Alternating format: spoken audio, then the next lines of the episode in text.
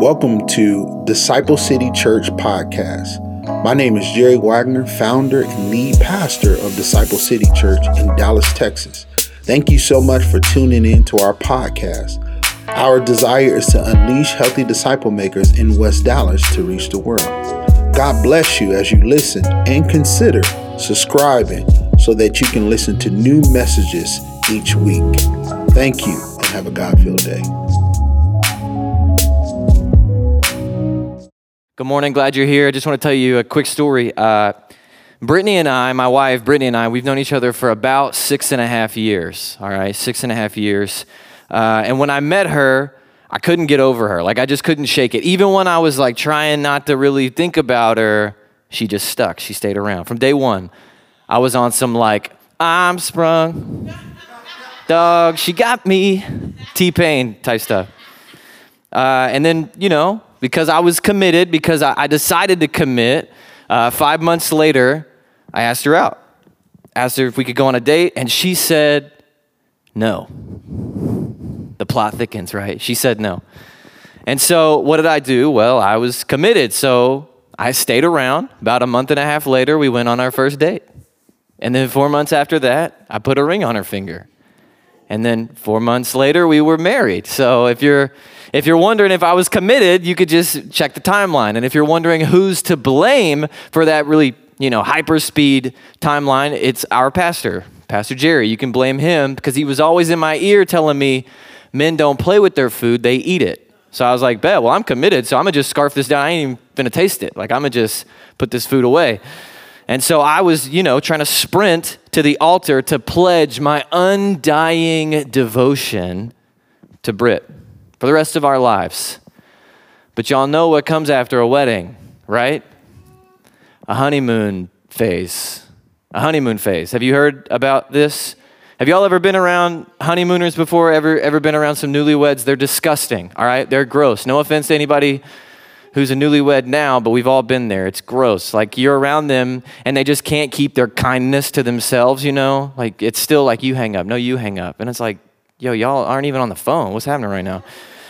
Uh, but then six or 12 months later, something changes. They can't keep their criticism to themselves. They're at each other's throats. And you know, early on, you're still in this honeymoon phase, and so you, you, you feel like uh, it's hard, but it's still easy to believe that you said, you meant, and you plan to keep your vows to one another.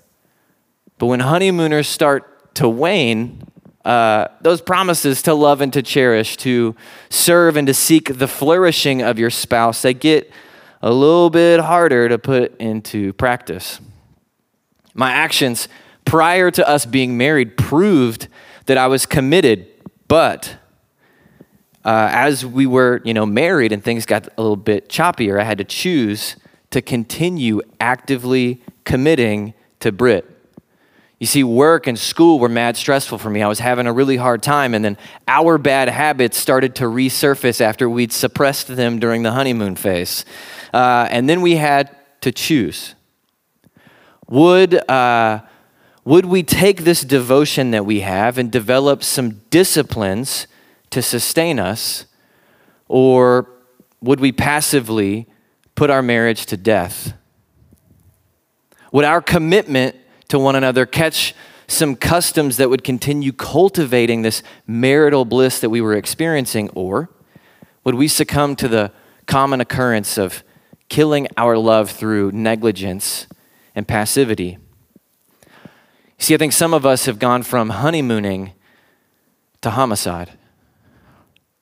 And I know that's kind of a morbid term and it's a little bit heavy, but that's the urgency of the situation that many of us are in. Much like my marriage being at a crossroads between actively cultivating our commitment to each other or passively killing it through negligence, you find yourself in a similar spot. Now, this is true of, of, of, anything, right? It could be marriage or relationship. It could be a job. It could be a New Year's resolution or a health journey that you're on. But today, I want to talk specifically about commitment to community commitment to community. The honeymoon phase is wearing off. The connection that you had before or at the very start of the pandemic has plummeted or is plummeting. Maybe you checked out or you just decided to coast. The only problem with that is that there's no such thing as cruise control in community. And devotion is expressed through and anchored by disciplines. Devotion is expressed through and anchored by disciplines. You like my little choreography? Everybody all together, expressed through, anchored by. No, I'm just playing. And devotion isn't a feeling, it's dedication, it's commitment, it's drive in action. And when it's disconnected from disciplines, it dies, and those relationships grow distant. See, being family isn't a feeling, it's active participation.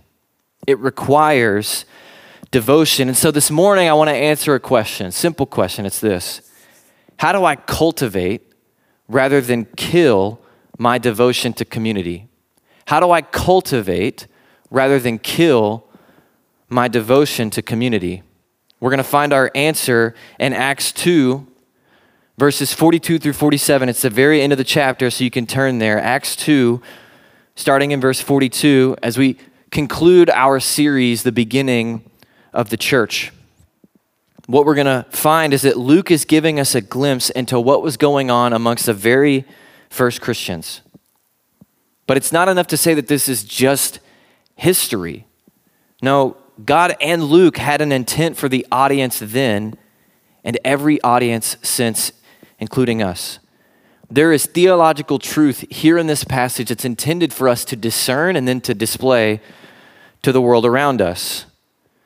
If you want kind of three moves that I'm going to, uh, if you want to know my three moves through the sermon, here's kind of how I'm going to do this. We're going to look at their devotion and their disciplines. We're going to look at some issues that we're facing currently, and then we'll look at how to put this text into practice. All right? So the first thing is this devoted disciples practice communal disciplines. Devoted disciples practice communal disciplines. This is my theological proposition, all right? It's what I'm suggesting that this passage teaches us about God and his desire for his people. Devoted disciples practice communal disciplines, all right? You should be able to regurgitate, regurgitate that by the time I'm done. But let's read the text and see where it comes from. Acts 2:42. Luke wrote, "And they devoted themselves to the apostles' teaching and the fellowship, to the breaking of bread and the prayers." and awe came upon every soul. And many wonders and signs were being done through the apostles.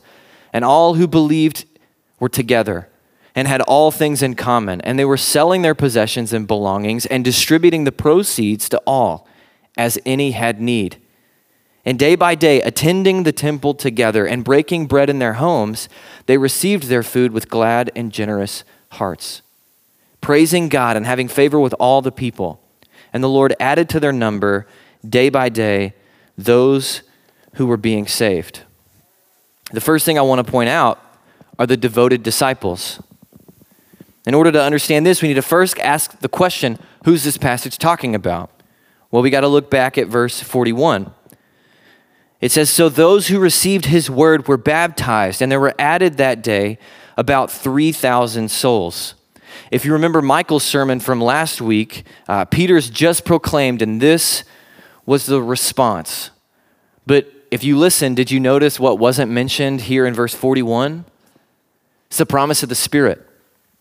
The same Spirit that empowered the preaching in different languages two weeks ago, as Pastor Jerry was preaching, and the same Spirit that empowered Peter's preaching last week that Michael's sermon discussed. Well, that's the same Spirit that's empowering these believers to do what we find in this text today. God had set them apart for his own purposes, and they were empowered by the Spirit to accomplish them. And if each and all of us are filled with and empowered by the same Spirit, what should be expected of us? We'll get there. But first, we have to ask the question what was the Spirit producing in these new disciples? Well, verse 42 tells us it says, and they devoted themselves. Four simple words, probably doesn't seem that impactful to you right now, but I want to unpack it in the hopes that it might be helpful because this is the passage's secret sauce. Like, this is the point right here. These new disciples, filled with and empowered by the Spirit, were devoting themselves. See, the Greek uses uh, two verbal terms to communicate one verbal idea. We've been doing this in English. Did you catch that? We've been doing this in English. It's the same thing. It's a verb of being, like is or are, and a participle. And you know, it's it's called a periphrastic. It's a really fancy term for a roundabout way of communicating one verbal idea. And this is in the past tense, okay? So so hear me on this. It conveys the ongoing nature of the events that were happening. And all throughout the passage, the verbs are in the same tense. It's looking at the past like a video, not an image. All right? And the well, I'll spare you. You don't need to know all that grammar stuff. Well, I'll just spare you on that. And you can just know this that when we get to the specifics of what's happening, just know that all of these events, all of these activities, they're done in a continuous, consistent manner. These new disciples were committed to these practices. That's what this term devoted means here in the passage to hold fast to, to persist in, to continue in, to persevere in something. One commentator wrote this The verb translated devoted connotes a steadfast and single minded fidelity to a certain course of action. And these Christians were persisting in their practices. The Spirit empowered them to follow through, to commit themselves to these habits that would both sustain their devotion and shape them over time. I wanted to camp out here to try to tease this out as much as possible rather than just like launching into the actual stuff that they were doing. Because if we at Disciple City Church just adopt their activities, right? If we just do what they're doing, we might miss out on what God's really actually wanting to do in us, what He wants to produce in each and all of us together. Because they weren't just doing the right things, they had the right heart. They had the right disposition, the proper posture, the appropriate attitude. One pastor contested it wasn't just what the church in Jerusalem did that Luke is trying to convey here, it was how and why they did these things. So this morning, I need to ask you Are you a devoted disciple? Are you persisting and persevering? Do you have a steadfast and single minded fidelity? If not, God wants to use this passage to both challenge and change you. If so, God wants to use this passage to help you continue cultivating your devotion. And you might be wondering how you can know kind of where you stand based on those two questions. Well, devotion is both expressed through and anchored by disciplines. How did these disciples express their devotion? It was in their communal disciplines. Also, if you ever hear, which you won't, but if you ever hear Theo in the back, uh uh uhing, he's just amening, okay? And I want my wife to know he ain't bothering me. We're just back to our old stuff. Am I right? We got a baby in the house, so let's keep going. Communal disciplines. Look, devoted disciples practice communal disciplines. What were they? Well, there are four disciplines laid out in verse 42, and then the rest of the passage kind of explains those more in depth. So let's look at verse 42 again. Luke wrote, And they devoted themselves, remember, they were devoting themselves to the apostles' teaching and the fellowship, to the breaking of bread and the prayers. In his, uh, in his tome on Greek grammar, my Greek prof, Dr. Wallace, identified this as a certain category, uh, well known or uh, customary of the community. Notice the article in there the teaching of the apostles, the fellowship, the breaking of bread, the prayers. Readers of Acts would know exactly what Luke is doing, what he's describing. It's common occurrences of early Christian churches. And did you notice in the text how often this was happening? Verse 46 says, day by day, and it's actually emphatically placed at the beginning of the sentence. And then Luke used the same term in the very same verse, in the very next verse, excuse me, reflecting his desire to stress the ongoing nature of these activities. Like I said, it's not just what they're doing, it's how they're doing it, it's what's fueling them. And what I want to do is look at those practices one at a time so that we can better assess how to put those into play, all right? The first is this the apostles' teaching, all right? The apostles' teaching. The first aspect of this is their actual message, like what they were teaching. It would have included telling of Jesus' ministry, telling of his death and his resurrection, along with what he taught them, what the Spirit was revealing to them along the way, and I'm sure of it, some instruction from the Old Testament, potentially with some fresh interpretation now that Jesus has come and all that that entails. And this wasn't just their teaching at that point in time. No, it became the teaching of the church. They gave us the apostolic tradition, orthodox doctrine to be passed down through the ages. They gave us proper theology, if you will. So we don't have to guess how to interpret the Bible. We just take what the apostles gave us. Listen to this. Ephesians 2 19 and 20 says, So then you are no longer strangers and aliens, but you are fellow citizens with the saints and members of the household of God, built on the foundation of the apostles and prophets, Christ Jesus himself being the cornerstone. 1 Thessalonians 2:13 says, "And we also thank God constantly for this, that when you received the word of God, which you heard from us, you accepted it not as the word of men, but as what it really is." The Word of God, which is at work in you believers. 2 Thessalonians 2:15 Paul said, "So then, brothers and sisters, stand firm and hold to the traditions that you were taught by us, either by our spoken word or by our letter." And later on in that letter, he said, Now we command you, brothers and sisters, in the name of our Lord Jesus Christ, that you keep away from any sibling who is walking in idleness and not in accord with the tradition that you received from us. This last one might sound a little bit more familiar. Go therefore and make disciples of all nations, baptizing them in the name of the Father and of the Son and of the Holy Spirit, teaching them to observe or to obey all that I have commanded you. And Behold, I'm with you to the end of the age. See, the second aspect of this is their miracles. What God was doing to publicly endorse their message. Think of it almost like one of those political ads, like, I am Jesus and I approve this message. Luke wrote, Many wonders and signs were being done through the apostles. Well, for starters, this echoes the prophecy that Peter quoted from Joel earlier in the chapter. You see, God had promised to do this long before it happened. And these miracles that were accompanying the message of the disciples affirmed the life and ministry of Jesus, the leaders he left in his place, and the new community that he was currently creating through them. Moreover, this is what's called a divine passive. I mean, look at it. It says, Many wonders and signs were being done, but who was doing them? It was through the apostles, but who was it by? It was by God. God was at work. The mighty works of Jesus were still being done by him through his apostles.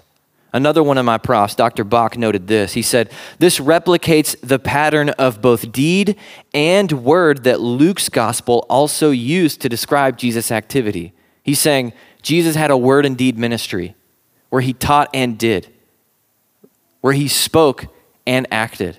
And he's saying the apostles had the same ministry. The fact that this was occurring through the leaders is both a theme in Acts and all throughout the scriptures. Anytime you have a leader who's appointed by God, he's doing something, he's giving signs to the surrounding people to support and prove that he's called those leaders. Now, this is where the awe came from, where that reverent wonder, that fear of God in the community. That's where it was coming from. Luke said, Awe came upon every soul. Now, this could be referring to those who were inside the believing community, but it could also be about the people who were outside of it. Uh, I have a quote that's not that important. It's just someone saying, uh, someone who wrote a commentary saying it could be this or that. And I just want to say this. They tell you you shouldn't say, I don't know from the stage, but look at me. I don't know. I don't know if this is talking about the Christians or the non Christians, or both, or I, I don't know. But it's, it's really ultimately not the point who was experiencing the awe. The point is the awe happening.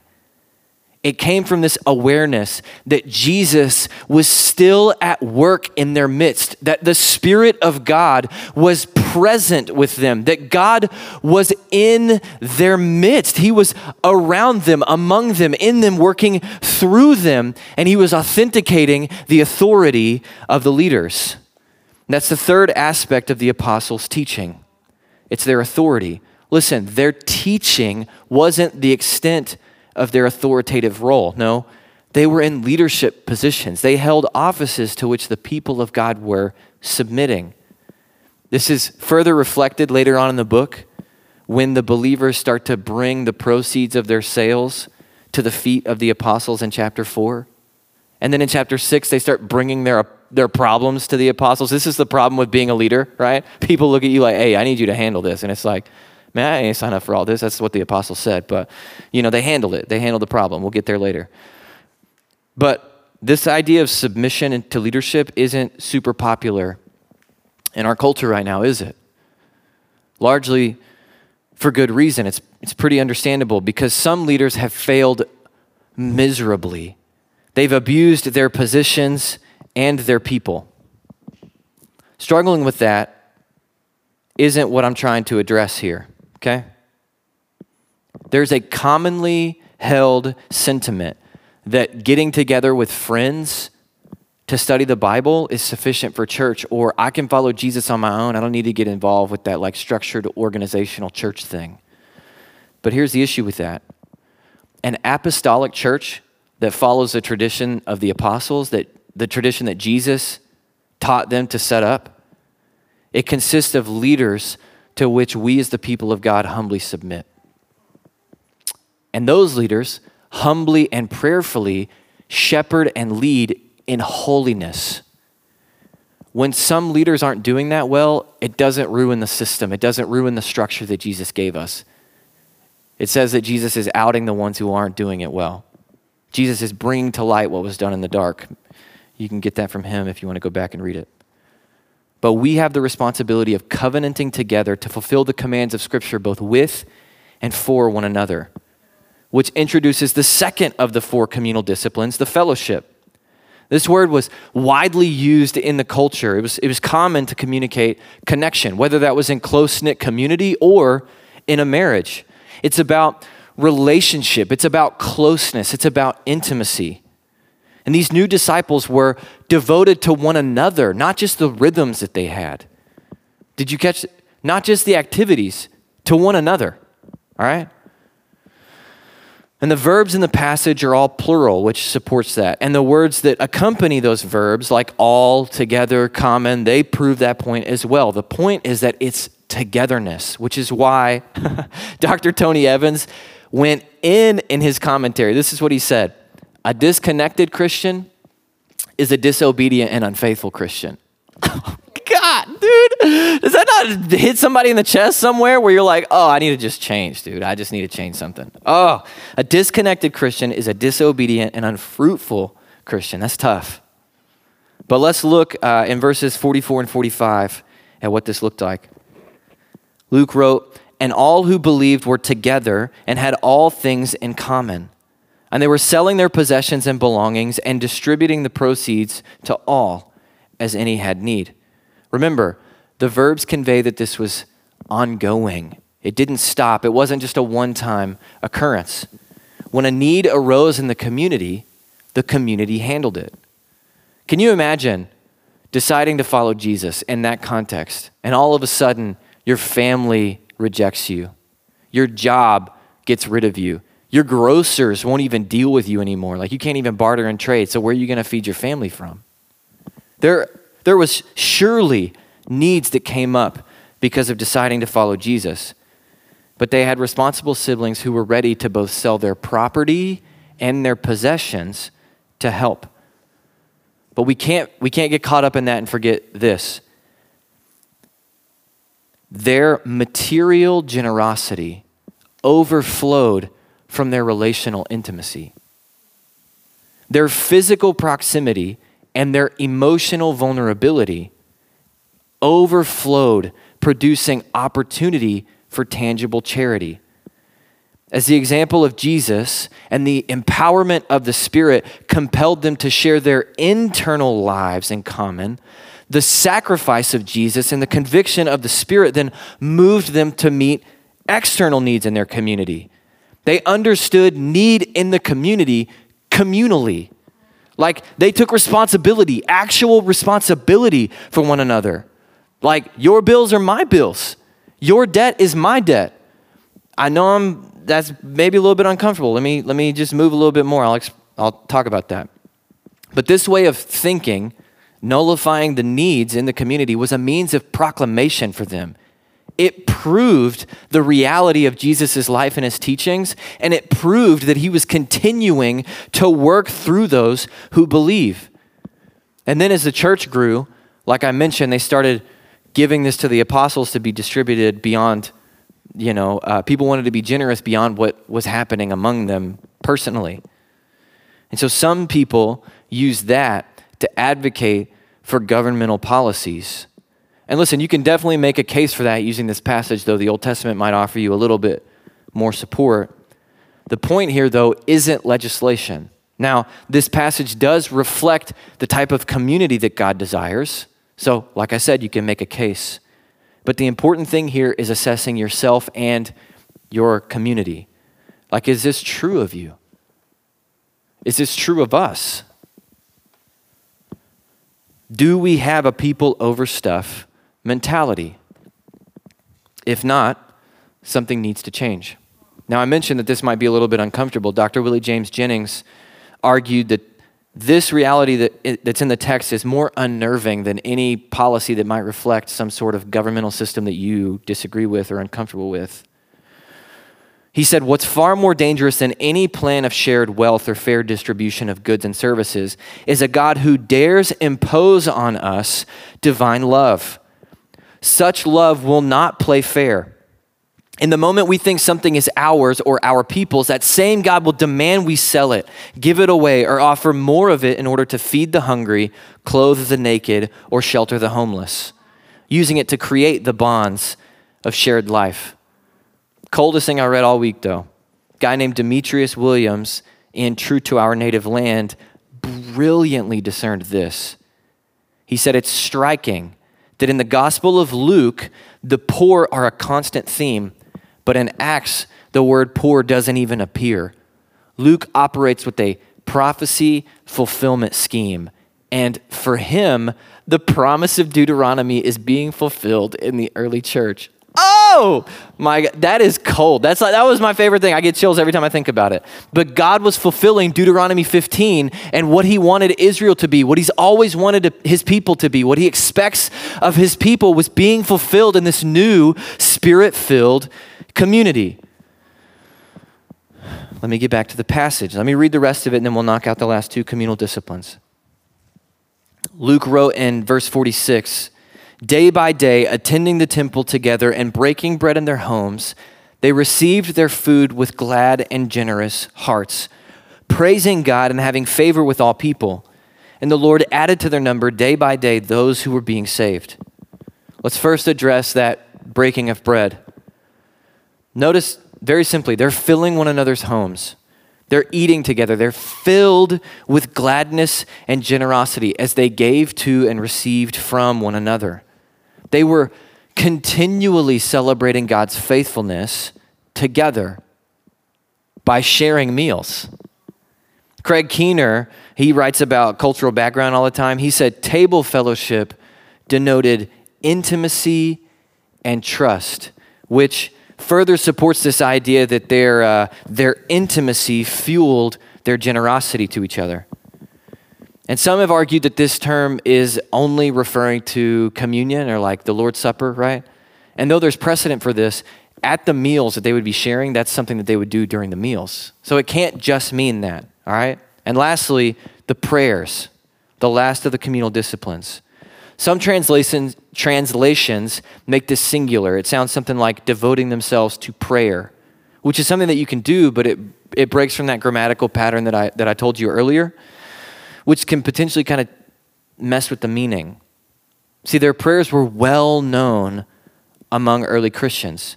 They were practicing both routine and random times of prayer, both scheduled and spontaneous. If you look at the first verse of the next chapter, it says, Peter and John were going up to the temple at the hour of prayer, the ninth hour. This was one of three scheduled times for Jewish prayer at the temple. And the way that it's translated helps to make sense of that. And this is something that would have been based on Exodus 29, the times of the sacrifices. There was morning prayer, midday prayer, and evening prayer, much like when Revive had three times. Too early to go, your lunch break, and I'm going to sleep, so I don't know, right? But you got to be devoted.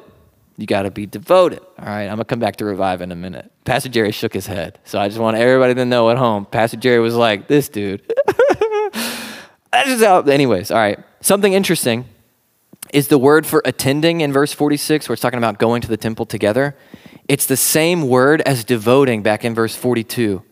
It's stressing the degree to which they were committed to these practical expressions of common life. All right? As was true of their Jewish festivals and feasts, when they would get together to eat, they would pray together. They would present their needs to one another and they would seek the Lord on each other's behalf together.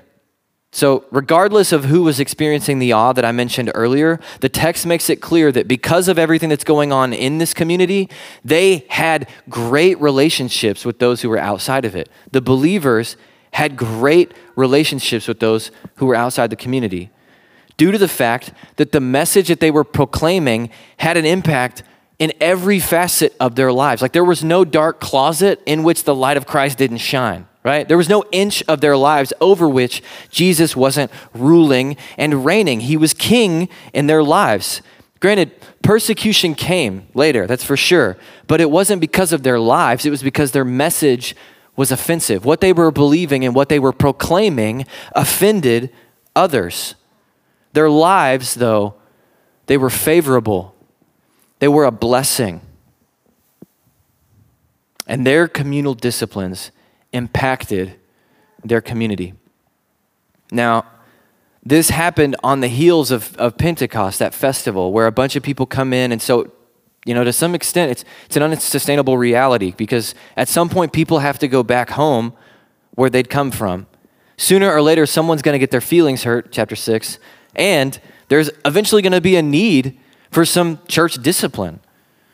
And so, though the communal disciplines might change their location or gain some more practices, the core of what's happening remains because devotion is expressed through and anchored by disciplines. In the same way that Britt and I reached a, a, a point, a circumstance, a, a, season that required us uh, to get some new disciplines to develop our devotion Man, connection to community requires the same thing. It requires you to come up with creative ways to cultivate your commitment. New circumstances don't kill devotion. New circumstances, they can't. They cannot kill your devotion to communal disciplines. Why? Because devoted disciples practice communal disciplines, regardless. But you might be wondering about the pandemic, right? Like, Ryan, I, I can't do all the things that you just described. Like how I'm supposed to gather when I can't come to the gathering. How can I break bread when I can't sit at somebody's table?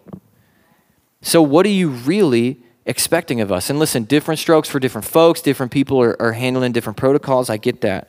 But on the whole, you may be wondering what I'm suggesting this looks like for us in this season. Here's my point devoted disciples practice communal disciplines. You know who doesn't? diseased disciples. Why? Because diseased disciples neglect communal disciplines. Diseased disciples neglect communal disciplines. That's my second point. I know what you might be thinking. What? It was like curveball. Like that doesn't even make sense. And I know it might feel weird, but track with me for just a second. Hear me out. We're in a pandemic, right? And COVID is a viral disease presenting us with a new circumstance and a new season, right? But diseases have a host of causes. Infectious diseases are just one of the four major categories there's deficiency diseases, hereditary diseases, physiological diseases. I know that uh, Bianca Mobley's at home, like, yes, yes, I can hear her now.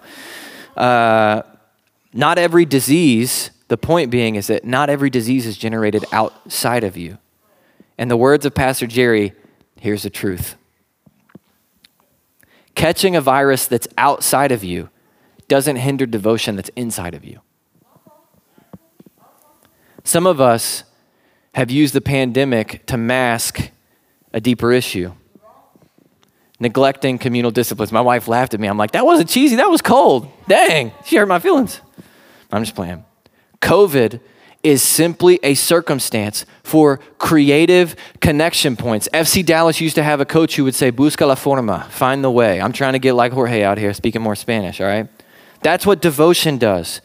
And if you aren't displaying devotion through your communal disciplines, there may be a deeper issue. If you aren't a devoted disciple, you might be a diseased disciple.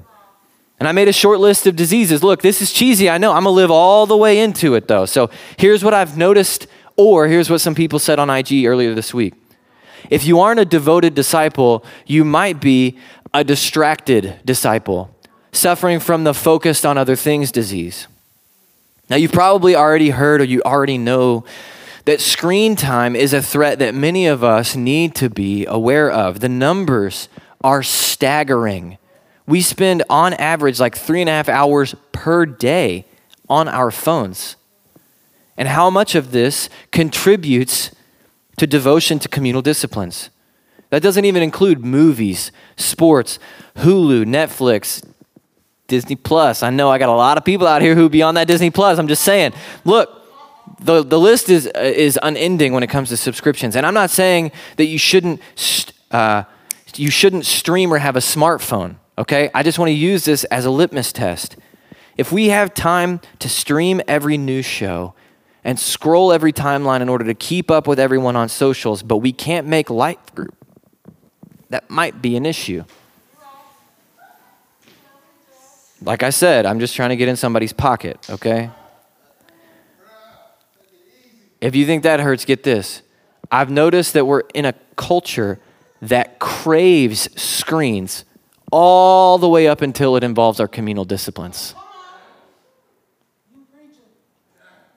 I want to stream. I want to watch sports. I want to do these things. I want to be on my phone, but I hate Zoom. I'm so tired of Zoom. I can't do Zoom. I hate Zoom. Sorry to scream at y'all. I hope that didn't bust somebody's ears. I hate Zoom. I despise the streamed gathering. Do you hear me? I hate this season. It's exhausting for me too but devoted disciples practice communal disciplines. It's what we do. Don't let screens keep you from communal disciplines because, well, I just want to deal with that a little bit more later. So let's move on to the next one. If you aren't a devoted disciple, you might be a detached disciple suffering from the all by myself disease. All by myself. This individual either intentionally avoids or is severely unaware that they're not around their community. This isn't about an extroverted introverted thing either. Like it's it's just not because at the end of the day we all need a safe space to be vulnerable so that people can counsel and shepherd the deepest parts of us.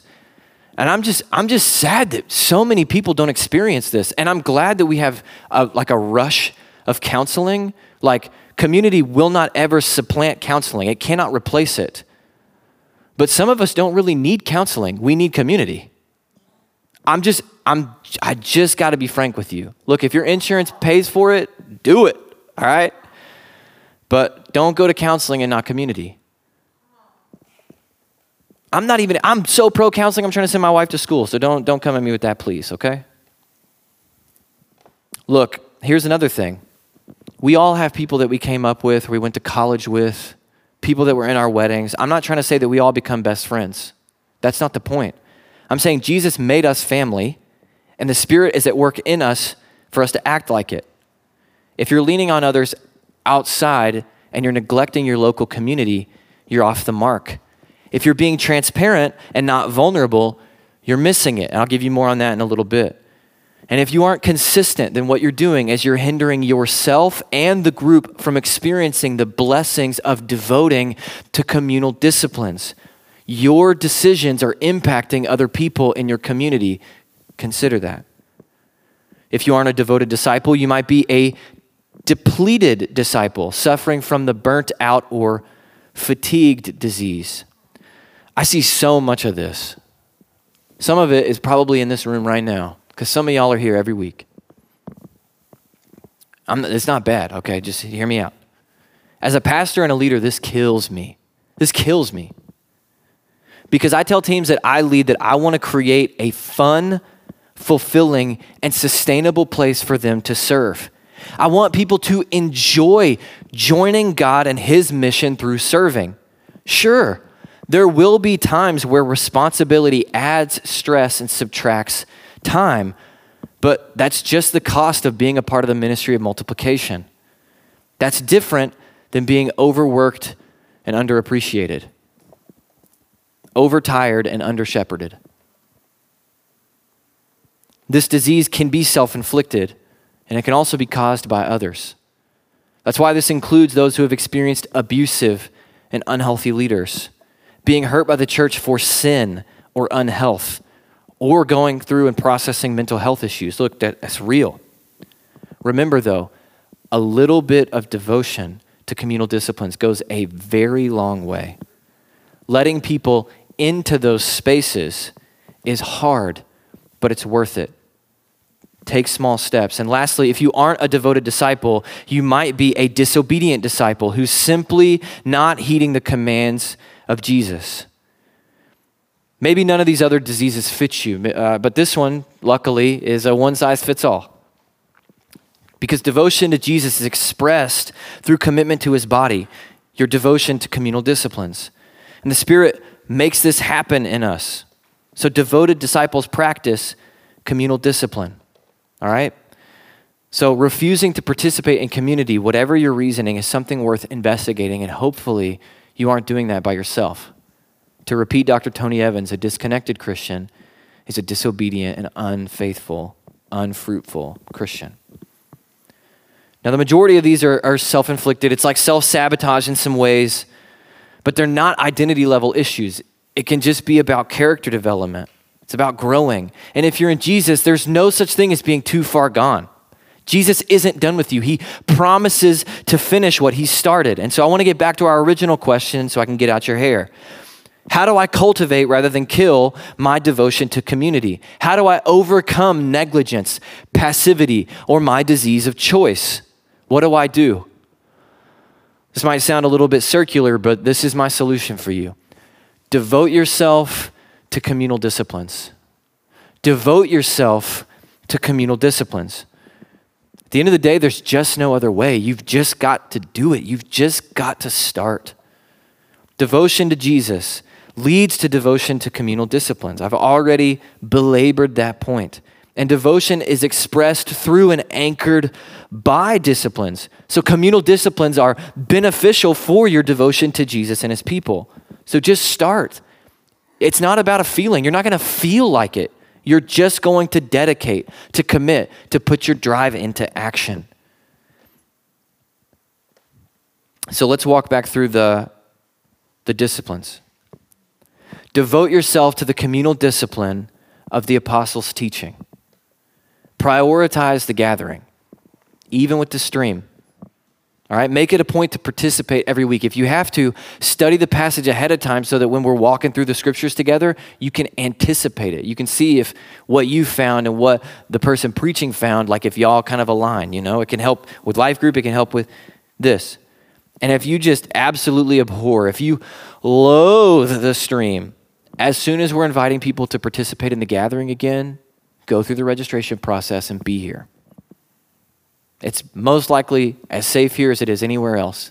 And if you can't wait until then, guess what? You can hit hurry up and you can serve whenever you're ready. The other thing here is prioritizing what our leaders are asking of you. what's expected of us as a community. It's being an apostolic church who submits to leaders that God has put into place. And covenanting with Disciple City is a mutually beneficial relationship. We covenant to one another, anticipating that we will both give and receive. And if you have issues with that, something that's hindering you, express it. If you have desires that aren't being met, make them known so that you can be known. Speaking of being known, devote yourself to the communal discipline of the fellowship. Here, I want to emphasize life group and giving, okay? I'm not asking you to participate in your life group every week. I'm asking you to buy into your life group. Do you notice the distinction? It's not just the right action, it's the right attitude.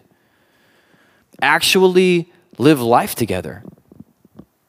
Spend time with people from life group outside of the marked out time. Have fun together because fun is the fast lane to trust, and then use that trust to launch you into more vulnerable waters. Practice vulnerability, shepherd one another, and cultivate closeness. Don't let individualism infiltrate you, causing you to think only about your job, your friends, your hobbies, your brain capacity, your time, your health, your family. You get the idea. Follow Jesus in considering others more significant than yourself. Because we say we aren't like a family, we are a family. And that's positionally true. We're God's kids, and that makes us siblings. However, the fellowship described in the passage cannot happen passively. They were devoted to vulnerability, to intimacy, to relational and emotional proximity. Are you experiencing shallow social inter- interactions instead of deep interdependence? If so, there might be a devotion issue on your hands. And you can't have deep connection if you don't show up. Show up. Look, you can ask all the folks out here who long distance dated. Shouts out to you, Aaron and Erica, on the engagement. You can cultivate intimacy without being in person. Screens can work for you more than just streaming and socials, okay? Carve out the space for your life group gatherings and create more space for deep connection. I'll get back to that in just a second. But for giving, are we marked by generosity and sacrifice or just consumerism and entertainment? I'll say this our church recently furnished an entire apartment uh, for a family in our church. So I don't think we have a generosity problem, but we might have a vulnerability problem. Hear me out on this one. Here's what I know it's true about us, my generation specifically. We will be transparent, but we will not be vulnerable. Okay? We'll let people know the hard things that are going on in our lives in one of two ways.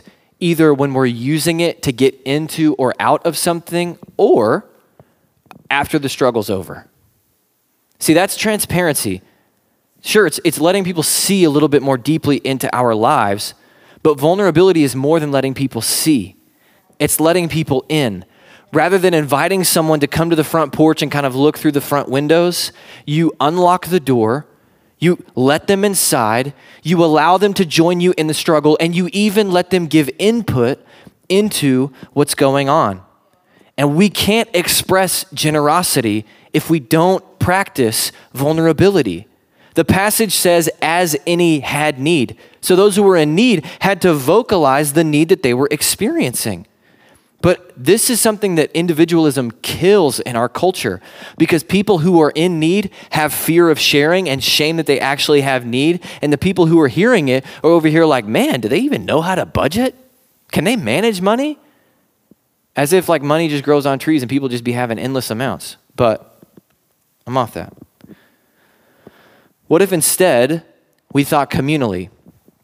Man, I wish we could know the percentage of our people who are in debt credit card debt, school debt, car debt because the other one died, so I had to get a new one and I didn't have enough money to get it, so I got to pay this off every month. You know what I'm saying? I'm not talking about I just have every subscription and I pay like $900 for cable. I'm talking like yo, I got debt. What would it look like if for us we were paying one another's debt? Like, what if I saw your debt as my debt? What if we as a community did that and we came after it together? What if the bills that the McGee's are about to have for having a baby was something that we viewed as, as our responsibility? Do y'all know how much it costs to have a baby out here in these streets, man? It is ridiculous. Man. And what if all it took was canceling a, a subscription or two or a little bit of self control that could contribute then to the financial freedom of our faith community, of our family? That'd be dope. And I bet you our church would grow. I'm just saying, because who doesn't want who don't want to be out of debt? Am I right? Raise your hand. Okay, all right, moving on. Devote yourself to the communal discipline of the breaking of bread. And I'm about to land this plane. Look, we can still share meals in this season. I'm about to come back up here and tell you about Nourish. Married folks, you can hit Nourish up and y'all can have a little date together. You can eat outside together. You can get creative. Like, what if you decided to quarantine for like 10 days or whatever it takes in order to spend a weekend together with someone from your community? Or what if you considered having a bubble with uh, a family unit or two around you so that y'all could cultivate connection around a table in this season? Listen, some people go out. If that's what you're comfortable with, that's what you do, do that. Just, you know, consider not sharing COVID with people like me. All right, my baby, I don't want to do it. He'll be fine, I bet, but I won't, okay? He, I don't like my baby being sick. But you can find others in your life group who are also practicing the same things you are, and y'all could spend that time together. Y'all could go have a coffee, have a meal together. Lastly, devote yourself to the communal discipline of the prayers. I mentioned Revive on Wednesdays at 6, uh, I almost said PM. It's not PM, it is AM. It's popping. I've only been once because me and 6 AM don't get along very well. But the one time that I went because of my son, he was with me. I cried. He cried, I cried, we was all crying.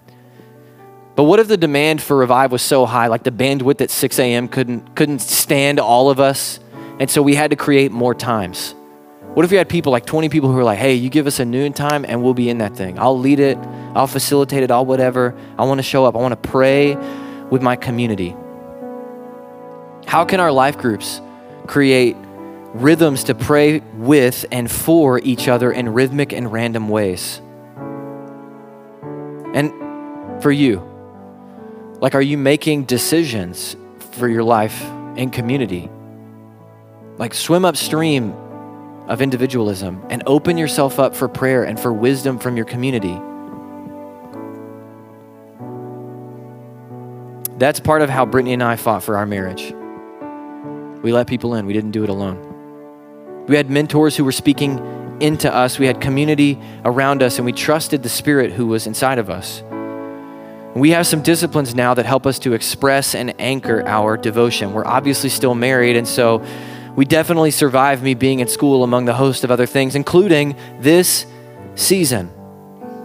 She said, Praise Jesus, and I say the same. We've learned to communicate in different seasons, to fight well in different seasons, to spend time together in different seasons, to manage our house and our money, among all the rest of the things that we figured out.